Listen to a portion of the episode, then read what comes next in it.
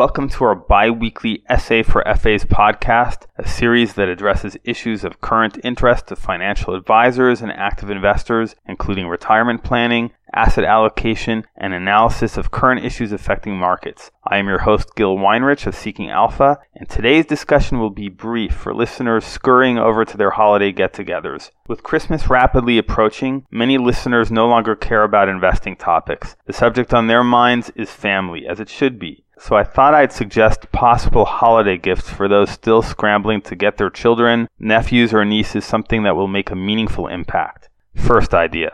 If you're giving a gift to a college student or college grad, you can offer one or more payments to their student loan provider. This would be a very with it gift.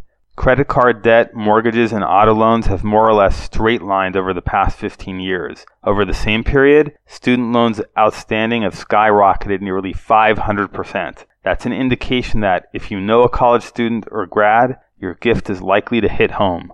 Second idea. No, it's not going to be a gift of money for future college savings for the kids in your life who are not yet college age. The first gift idea was about getting someone out of Hawk, so this one is not about getting him into it. Rather, give your young beneficiaries a skill. It's not a college degree that will give him or her a leg up in life. Today, there are literally millions of retail clerks, janitors, and taxi drivers with college degrees that they could not put to use. So give them a skill suited to his or her personality. If he is loquacious, get him Mad Libs or a book on creative writing, depending on his age. Employers value communications ability. If he's the problem solving sort, a Rubik's Cube or logic game will do. Employers value critical thinking skills. If he's hands on, Legos or a toolkit would support budding craftsmen. You get the idea. Finally, the warmth, storytelling, and general sharing and caring that will take place across holiday tables can foster empathy and a positive attitude, a trait that will stand your young loved ones in good stead in time to come and won't cost you any money at all. Wishing happy holidays to all my listeners. Contact me at gil at seekingalpha.com if you have feedback or requests. Make sure to subscribe wherever you get podcasts, and thanks for listening. This is Seeking Alpha's Gil Weinrich.